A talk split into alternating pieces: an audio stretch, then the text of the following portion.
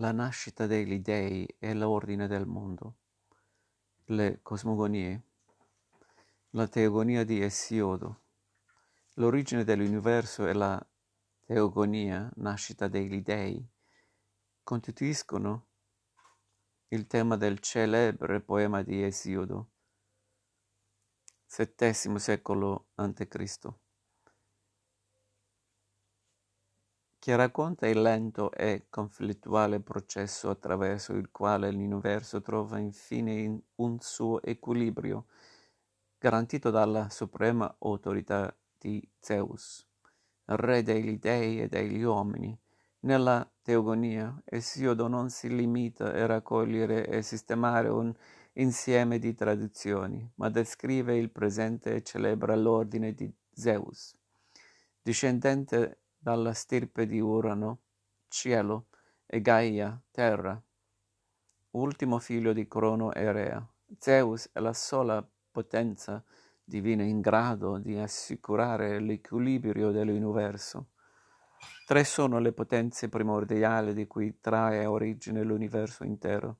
Da prima caos, il grande abisso, voragine spalancata e informe, affine quello che sarà l'Apiron di Anassimandro, poi Gea, terra, sede stabile dai contorni definiti, infine il vero e proprio motore della generazione, la pulsione irresistibile, irresistibile di Eros, che rivestirà un ruolo analogo anche nelle cosmogonie di Parmenide ed Empedocle.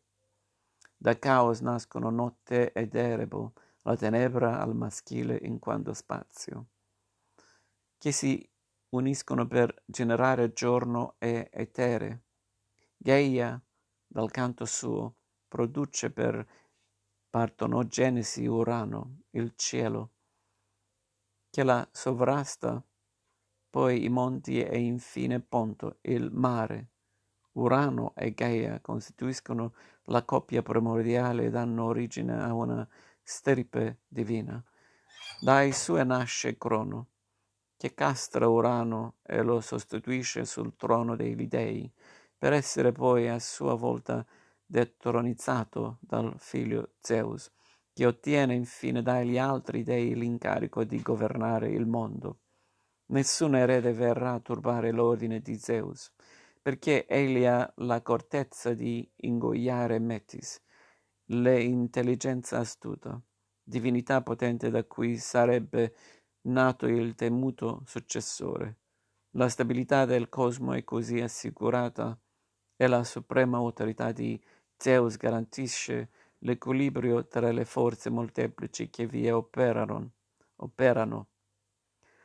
L'antichista Jean-Pierre Vernant ha sottolineato come il racconto esiodeo presenti una struttura che ritorna nelle cosmogonie ioniche, uno stato di confusione primordiale e la schizione di due coppie da opposti che instaurano un ciclo eterno di scontro e unione sul modello delle fasi della vita naturale, le stagioni, il giorno e la notte, la nascita e la morte, eccetera senso e struttura delle cosmogonie.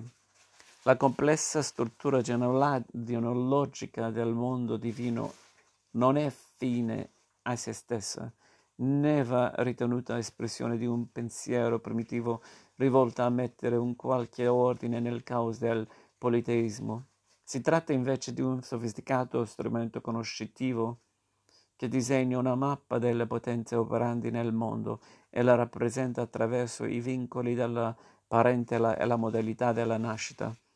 Ad esempio, Oceano, il fiume divino che circonda la terra, e Tethys, entrambi figli di Urano e Egea, costituiscono una coppia di antiche divinità acquiatiche e sono all'ordine, origine di tutti i fiumi e di una stirpe di divine fianciulle le oceanine, i cui nomi evocano qualità specifiche dei corsi d'acqua. L'altro asse portante del canto teoconico, insieme alla struttura genealogica, è la ripartizione degli onori, corrispondenti alla parte, Moira, assegnata nella società divina. Il poema Esiodeo racconta appunto come gli dei si sono ripartiti il mondo e come ognuno di essi ha finito col ricevere le, la parte che gli spettava. L'ordine di Zeus è scritto nella capacità del figlio di Crono di riconoscere a ognuno la sua parte e di garantire l'equilibrio tra le potenze che agiscono nell'universo. Conflitti e disordini possono sempre insorgere, ma il re degli dei e degli uomini, in virtù della metis e del rapporto privilegiato con la sfera della Themis, norma, riuscirà sempre vittorioso, come testimoniano i quattro principali inni omerici, a Demetra, ad Apollo, a Hermes, ad Afrodite, e alcuni rapidi cenni nell'Iliade. Le cosmogonie orientali. La Grecia antica conosce altri modelli cosmo- cosmoteogonici, in parte coincidenti, in parte divergenti rispetto alla tradizione più diffusa, rappresentata dal poema di Esiodo. Figure mitiche di poeti come Orfeo Museo avrebbero composto teogonie, come anche le, il sapiente cretesse Epimenide. Inoltre filosofi come Parmenide e Empedocle avevano espresso in versi le proprie riflessioni cosmogon- cosmologiche. Ma cosmogonia e teogonia non sono esclusivamente esclusive della cultura greca.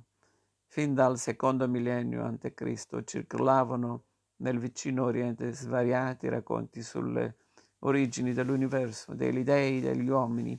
Alcuni di questi presentano innegabili analogie con le tradizioni greche, analogie che sono state spesso utilizzate per sostenere l'origine orientale delle teogonie elleniche. E questo è il caso dell'epopea babilonese della creazione, l'Eonima Elish, che racconta di una coppia primordiale, Apsu, l'acqua salata, e Tiamat, l'acqua dolce, di una lotta tra generazioni divine delle gloriose imprese del dio Marduk, un mito di successione analogo a quello raccontato da Esiodo si incontra in alcune tradizioni ittite, incentrate sulle lotte tra gli dei del cielo le evidenti somiglianze tra queste epopee e la tradizione teoconica greca rimandano probabilmente a una comunità culturale che coinvolse nella più alta antichità tanto il Mediterraneo quanto il vicino Oriente. Gabriella Pironti